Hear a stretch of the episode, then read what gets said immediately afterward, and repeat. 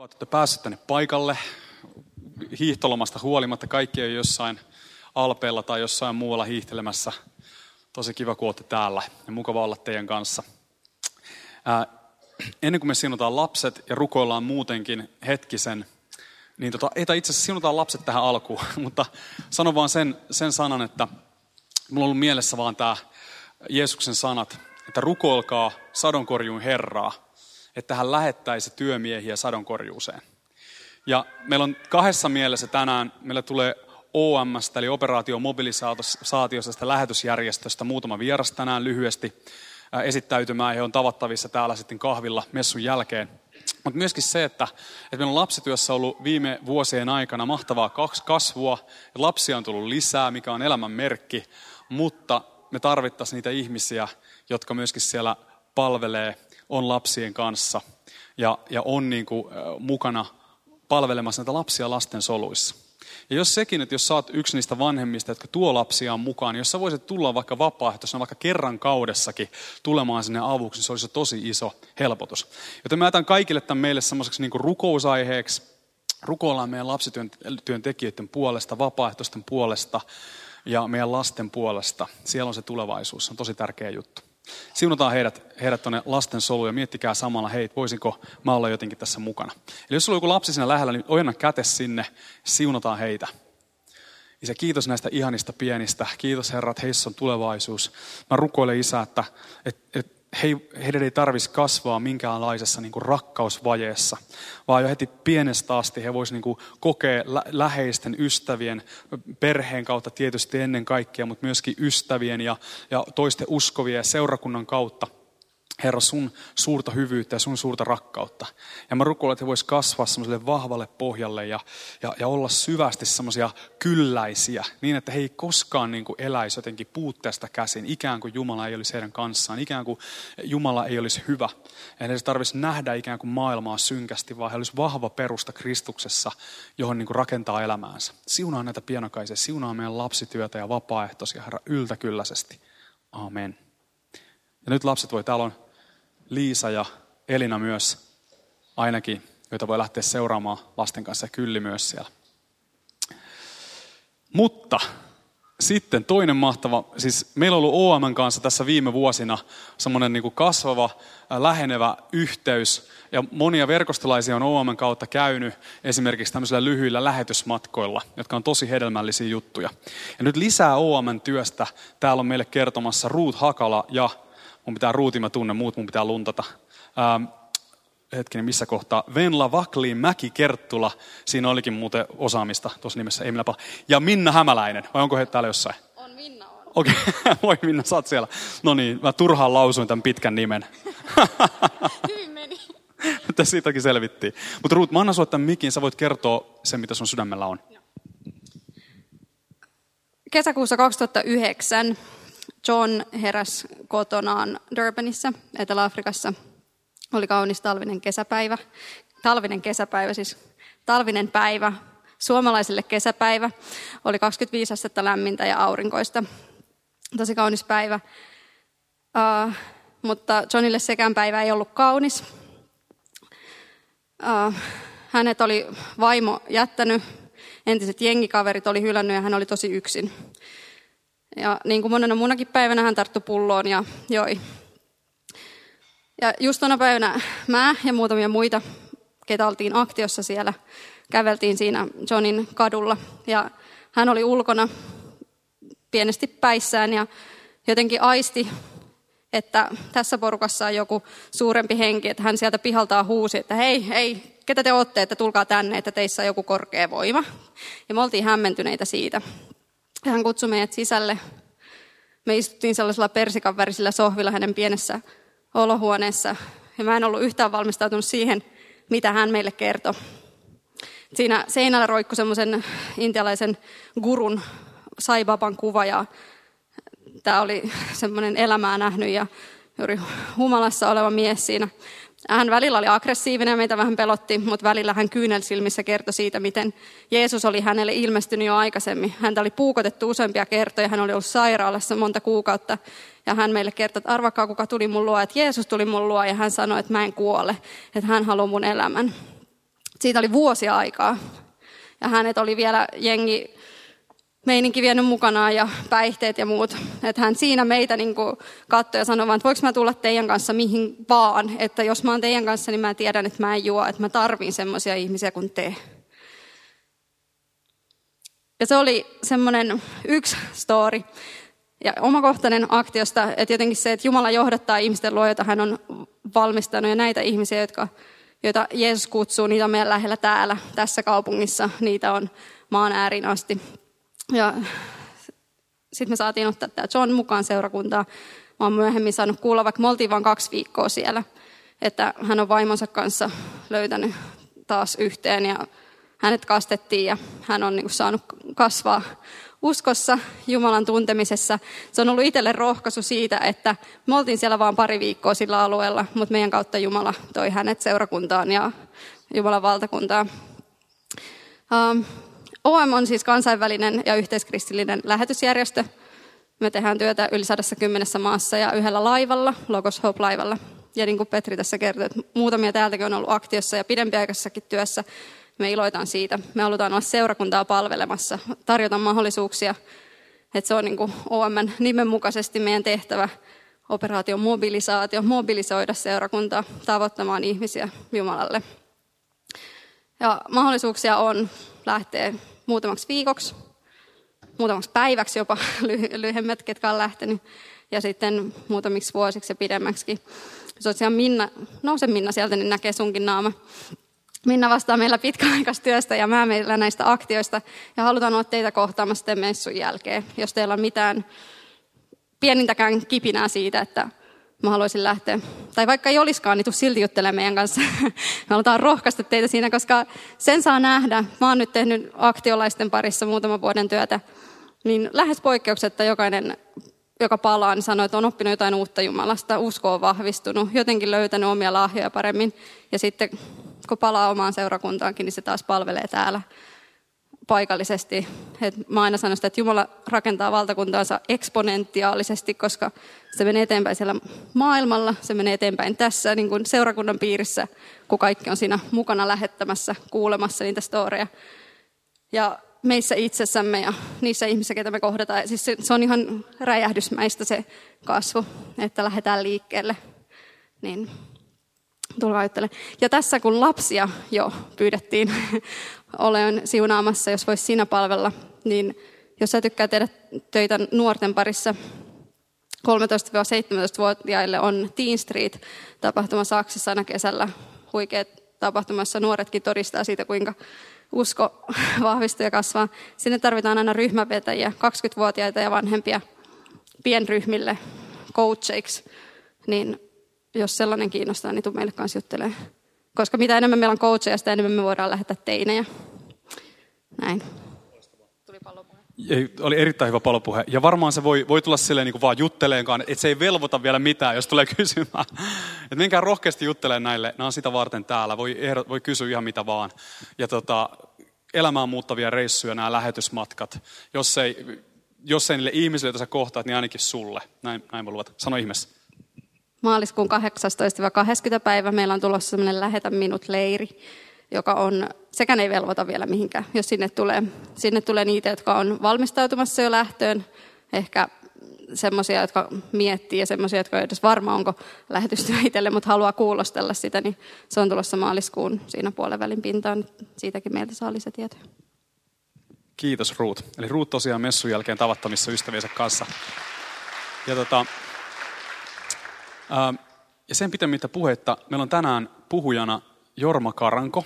Ja mä uskon, että monet tuntee Jorman. Jos joku on, joka ei tunne, niin haluan sanoa vaan sen, että kaikki työ, kaikki siunaus rakentuu aina edellisten, meidän edeltäjien niin kuin harteille. Ja Jorma on ollut perustamassa, ollut avainhenkilönä tässä verkoston niin kuin syntyvaiheessa. Ja mä tulin ikään kuin sitten ottamaan niin kuin sitä viestikapulaa Jormalta. Jor, Jorma on niin kuin tämmöinen verkoston grand old man. Verkoston, mä en tiedä, onko se oikeasti rovasti, mutta, mutta Mutta meille se on, meillähän on rovasti. Ei, oi, sori, me, me, me, mennään kyllä ihan, noudataan tätä luterilaista virkakäsitystä, että ei, ei olla täällä nimeämässä ketään mihinkään rooliin, ei tarvitse hätäillä. Mutta Jorma on tosi rakas ja ollut mentori mulle ja, ja tota, huipputyyppi. Mulla on ilo toivottaa Jorma tänne tervetulleeksi opettamaan meitä. Kiitos. Kiitos. Mistä sä tuon valoheittimen vielä kehitit sinne?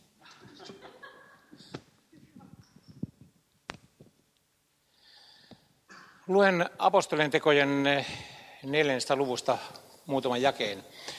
Kun neuvoston jäsenet näkivät Pietarin ja Johanneksen rohkeuden ja totesivat heidät oppimattomiksi kansanmiehiksi, he olivat ihmeissään. He tunsivat nämä Jeesuksen seuralaisiksi ja kun he vielä näkivät parannetun miehen seisovan apostolien vieressä, he eivät voineet väittää vastaan. He käskivät apostolien poistua istuntosalista ja neuvottelivat keskenään, mitä me teemme näille miehille. Heidän toimestaan on selvästikin tapahtunut ihme. Jerusalemilaiset sen jo tietävät, emmekä me voi sitä kiistää. Mutta ettei tapaus tulisi kansan parissa vielä laajemmalti tunnetuksi, meidän on paras jyrkästi kieltää heitä enää puhumasta sen miehen nimessä kenellekään. He kutsuivat apostolit sisään ja kielsivät heitä enää puhumasta tai opettamasta yhtään mitään Jeesuksen nimessä. Mutta Pietari ja Johannes vastasivat heille, onko Jumalan edessä oikein totella ennemmin teitä kuin Jumalaa? Ratkaiskaa itse. Me emme voi olla puhumatta siitä, mitä olemme nähneet ja kuulleet. Sitten Johanneksen evankeliumin ensimmäisessä luvussa Johannes kirjoittaa näin mikä on alusta alkaen ollut ja minkä olemme kuulleet, minkä omin silmin nähneet, mitä katselleet ja käsin koskettaneet, siitä me puhumme elämän sanasta. Elämä ilmestyi, me olemme nähneet sen ja siitä me todistamme. Me ilmoitamme teille iankaikkisen elämän, joka oli isän luona ja ilmestyi meille. Minkä olemme nähneet ja kuulleet, sen me myös teille julistamme, jotta teilläkin olisi yhteys meihin.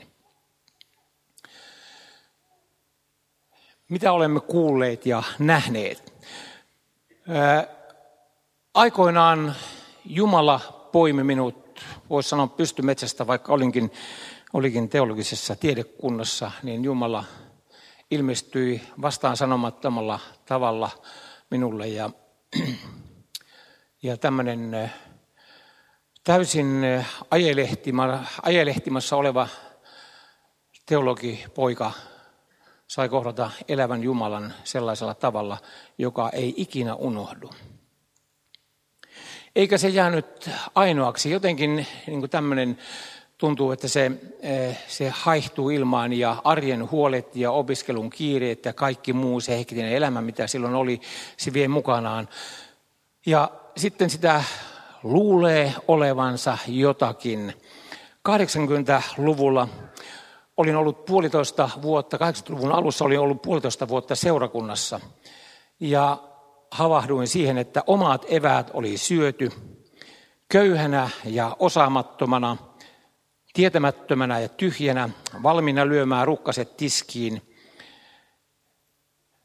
Menin hotelli Helkaan, jonne ää,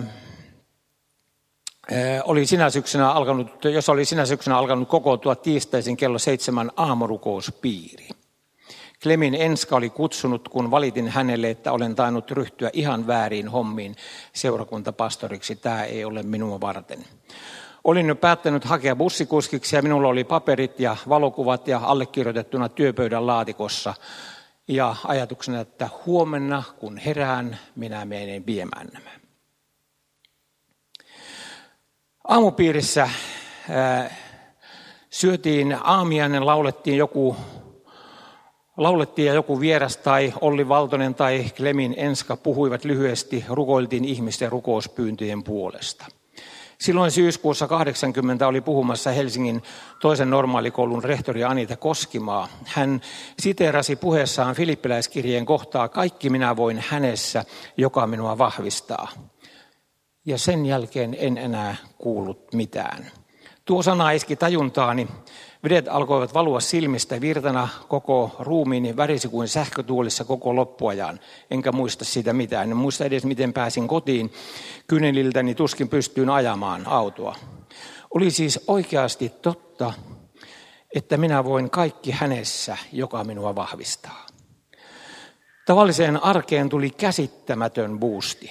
Kaikki etumerkillä hän vahvistaa ja minä voin. Hän vahvistaa ja minä voin. En minä, vaan hän vahvistaa ja minä voin.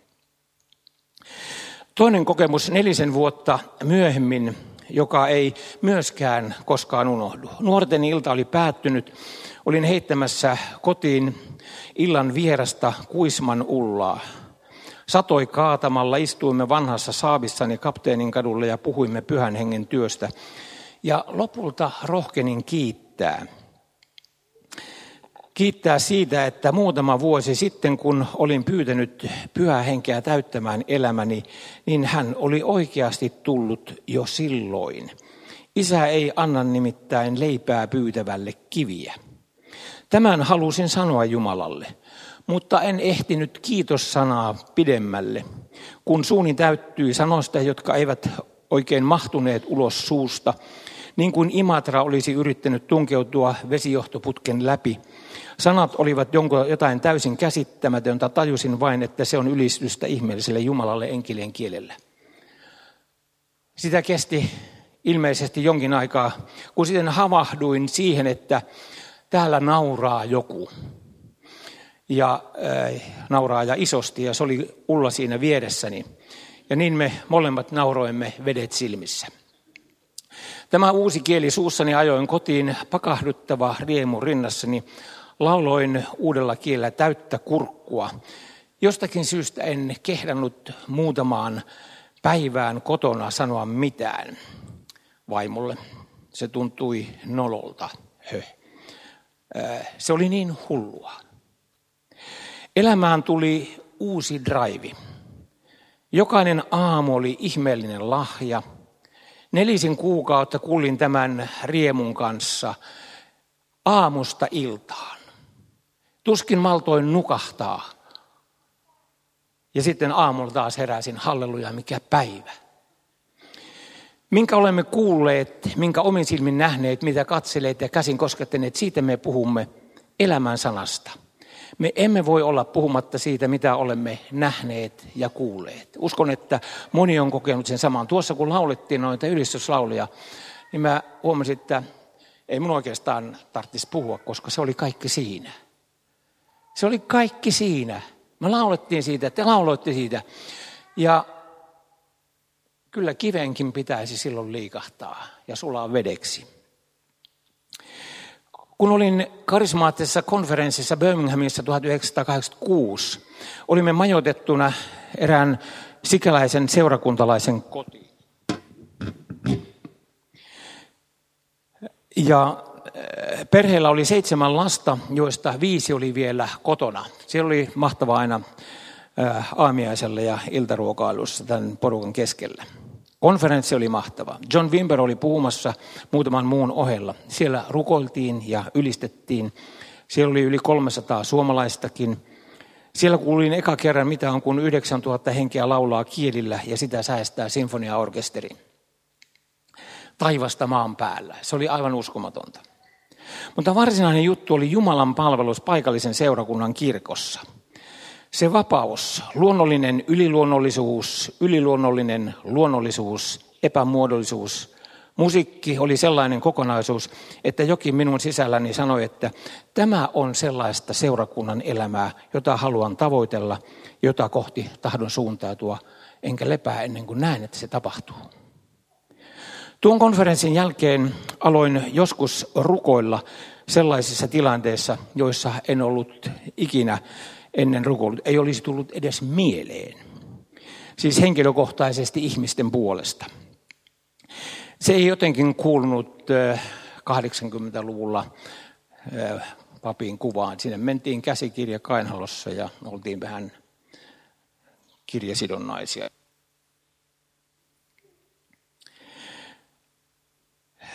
Erilaisissa seurakunnan piireissä, vanhusten kertseissä ja niin edelleen. Varsinainen tapaus oli ihan tavallinen toimituskeskustelu. Olin tapaamassa poisnukkuneen miehen leskeä hänen kotonaan. Hän asui hissittymässä talossa neljännessä kerroksessa. Hän oli loukkaantunut vakavasti, kun putosi vajat puoli vuotta aiemmin ratikan rapuista rautatieasemalla. Hänen toinen polvensa murskaantui. Se oli leikattu, mutta särky oli sellainen, ettei se kestänyt yhtään painoa edelleenkään päällään. Hän liikkui kotonaan vaivalloisesti, hitaasti kahden nelipistekepin kanssa. Hän ei ollut käynyt ulkona sen koommin, kun onnettomuus oli tapahtunut. Hänen tyttärensä, joka asui samassa rapussa, kävi kaupassa ja hoiteli siivoukset ja muut. Puhuttuamme hänen edesmenneestä miehestään ja hautajaisista ja siunaustilaisuudesta ja valittuamme virret ja niin edelleen. Yhtäkkiä kuulin sanovani, että voinko rukoilla tuon sun polvesi puolesta. Ja samalla olisin voinut nielaista kieleni. En ollut ennen tehnyt mitään vastaavaa. Ja hän oli vähän yllättynyt myöskin ja sanoi, että mikä siinä. Ja niin sitten tein. Polvistuin ja panin käteni kipeän polven päälle ja rukoilin lyhyesti ja hätäisesti. Samalla ajatellen, että kaikkea minä lörppö itseni saatan. Kiirastorstaina menin, menen kirkolle, jossa hautaan siunaaminen tapahtui ja astellessani rappusia ylös kirkon pihalle. Minua vastaan kävelee tuo nainen, kädet kohotettuina ja huudahtelee, katso pappi, näetkö, minä kävelen. Ja minähän katsoin, kun puulla päähän lyötynä.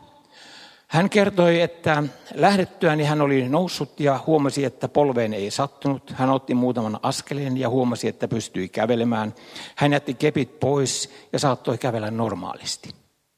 Niinpä hän oli käynyt kaupassa ja tyttären poikansa kanssa metrolla ajelemassa ja kaupungilla kävelemässä. Minkä olemme kuulleet, minkä omin silmin nähneet, mitä katseleet ja käsin koskettaneet, siitä me puhumme elämän sanasta. Me emme voi olla puumatta siitä, mitä olemme nähneet ja kuulleet. 90-luvulla olin kansan seurassa töissä. Ekat viisi vuotta toimin Vivaamon pastorina. Kutsuin sinne erilaisiin viikonloppuihin puhujia Suomesta ja ulkomailta. Valtosen Olli oli suositellut amerikkalaista luterilaista pastoria Charles Milleria hän kiersi maailmalla luterilaisissa seurakunnissa ja hänen erityinen kutsumuksensa oli rukoilla pastorien puolesta ja toimia heidän sielunhoitajanaan. Sinä viikonloppuna Miller kertoi omasta elämästään sen tavallisen tarinan, joka kuitenkin päättyi yllättävästi. Hän kertoi, että hän oli joku parisen vuotta aiemmin tullut elämässään siihen pisteeseen, että hän huomasi, että hän on jotenkin luisumassa kauas Jumalasta. Hän ajatteli, että tähän täytyy tulla muutos. Ja hän raivasi elämässään tilaa raamatun lukemiselle, rukoukselle. Hän rukoili aamuin ja illoin ja päivällä ja luki enemmän raamattua ja, ja varasi aikaa hiljaisuuteen Jumalan kasvojen etsimiseen. Hän ikään kuin siivosi sielunsa taloa. Mutta äh, sitten eräänä iltana hän ei edes tiennyt, oliko se unta vai näkikö hän näin näyn avoimin silmin, kun Jeesus tulee sisään siihen taloon ja huoneistoon, jota hän oli kuukausitolkulla siivonut perinpohjaisesti, rukouksella ja sananluvulla ja hiljentymisellä ja Jumalan kasvojen etsimisellä. Ja hän ikään kuin näyttää hänelle tilaa, että käy peremmälle, mutta Jeesus ei tullutkaan sinne olohuoneeseen eikä sinne eh, keittiöön, eh, vaan hän kääntyi eteisestä eh, meni semmoinen pieni ovi, josta hän laskeutui alas kellariin ja Miller huutaa, että hei älä mene sinne, siellä on, siellä on likaista, että täällä mä oon siivonnut nämä huoneet sinua varten. Mutta Jeesus menee sinne alas ja Miller juoksee perässä ja sitten siellä kellarissa viimeisessä loukossa oli pieni ovi, jossa oli kaikki lika ja saasta, jota hän oli lykännyt sinne vuosien varrella. Hän avaa sen ja istuu sen saastan keskelle. Ja Miller on aivan järkyttynyt, että et sinä voi olla täällä, sun vaatteesi likaantuvat. Ja Jeesus istuu siellä sen törkykasan, haisevan törkykasan päällä ja vaatteet likaantuneena ja sanoo Millerille, Charles, tällä tunkiolla on paikka, jossa tahdon rakastaa sinua.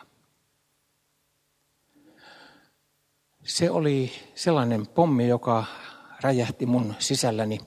Vivamon kirkko oli täynnä parisataa ihmistä ja minä olin olevinani sen illan johtaja ja juontaja.